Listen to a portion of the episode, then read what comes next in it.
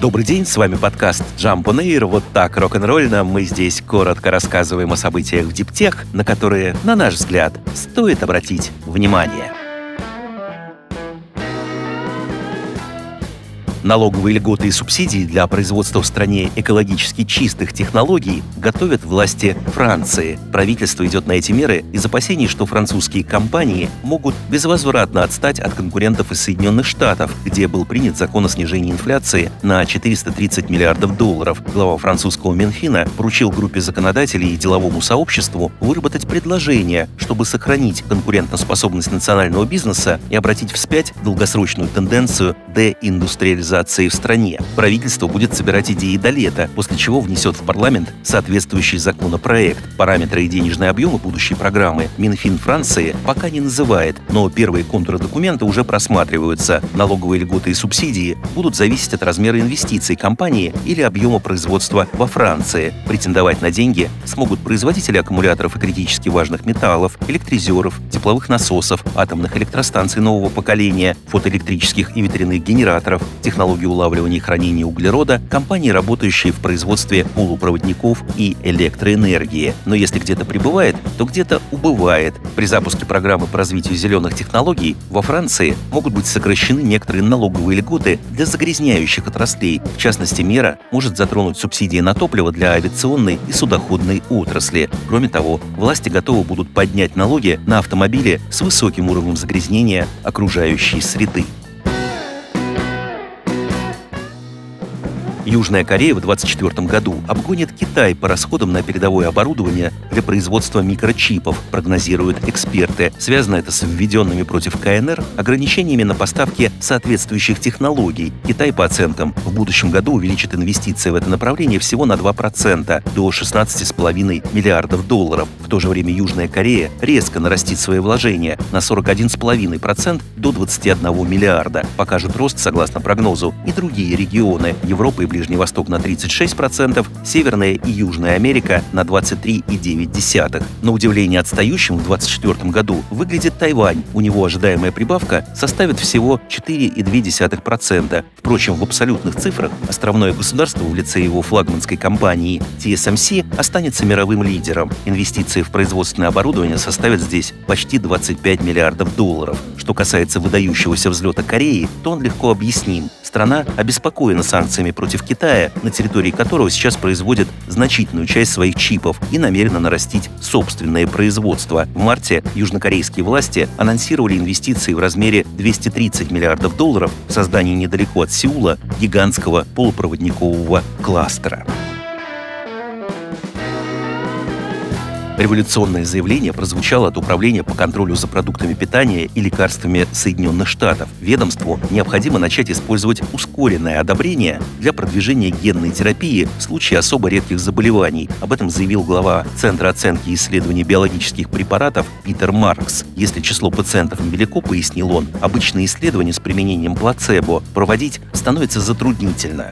Первую пару программ по ускоренной процедуре, по словам чиновника, управление выберет в ближайшие месяцы, а до конца года их число может достичь десятка. Приоритет будет отдаваться методам лечения, которые с наибольшей вероятностью приведут к успеху при заболеваниях, в борьбе с которыми пока похвастать нечем. Даже если мы сможем всего на четверть сократить время от начала клинических испытаний до их одобрения, это означает, что кому-то мы сможем сохранить жизнь, сказал Маркс.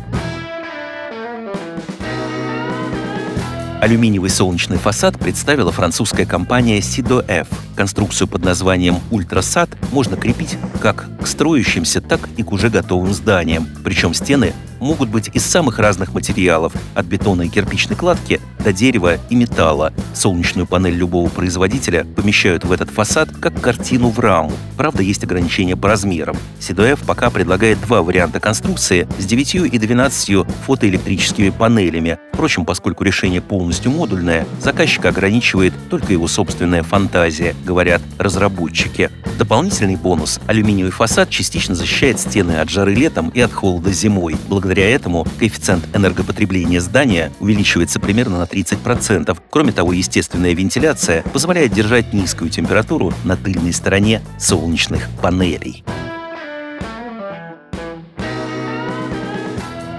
RPD-35 — первая в мире полностью автономная система для укладки свай для солнечных электростанций. Так описывает свою машину американский стартап Build Robotics. Укладка свай — сложный процесс, лежащий в основе любого солнечного проекта коммунального масштаба. Каждая свая достигает 5 метров в длину, весит до 90 килограммов, и ее требуется загнать в землю на глубину около 2,5 метров, причем с точностью до сантиметра. Чтобы построить типичную солнечную ферму, требуется вбить десятки тысяч свай. Build Robotics заявляет, что команда из двух человек при помощи RPD-35 может забивать в день более 300 свай. Это в пять раз больше, чем позволяют традиционные способы. Компания объясняет, что достигла такой скорости благодаря фирменному программному обеспечению на основе искусственного интеллекта, а также усовершенствованным датчикам GPS и продуманной системе хранения заготовленных свай.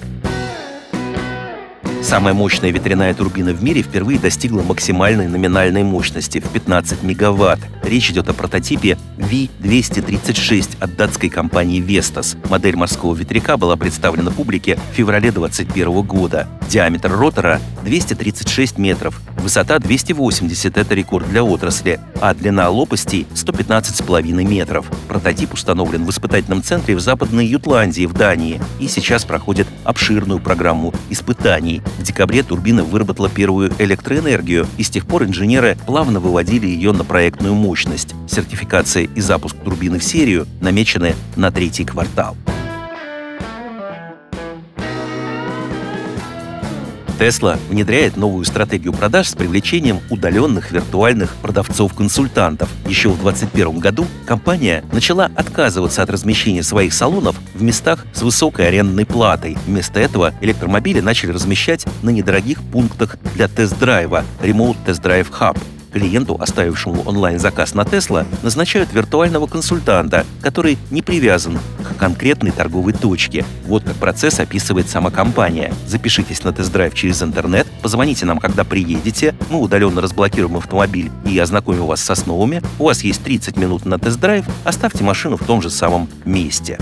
Чтобы управлять такими точками, Tesla требуется очень небольшое количество персонала. Компании надо лишь контролировать, чтобы машины оставались чистыми и заряженными. Пока автопроизводитель только внедряет эту стратегию в Северной Америке, но первая точка тест-драйва появилась уже и в Европе, в Швеции. Наблюдатели отмечают, многим покупателям такой тест-драйв в одиночестве без назойливого продавца нравится куда больше.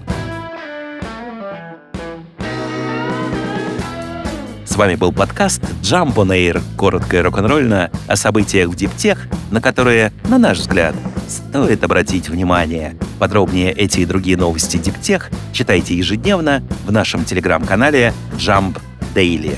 До встречи!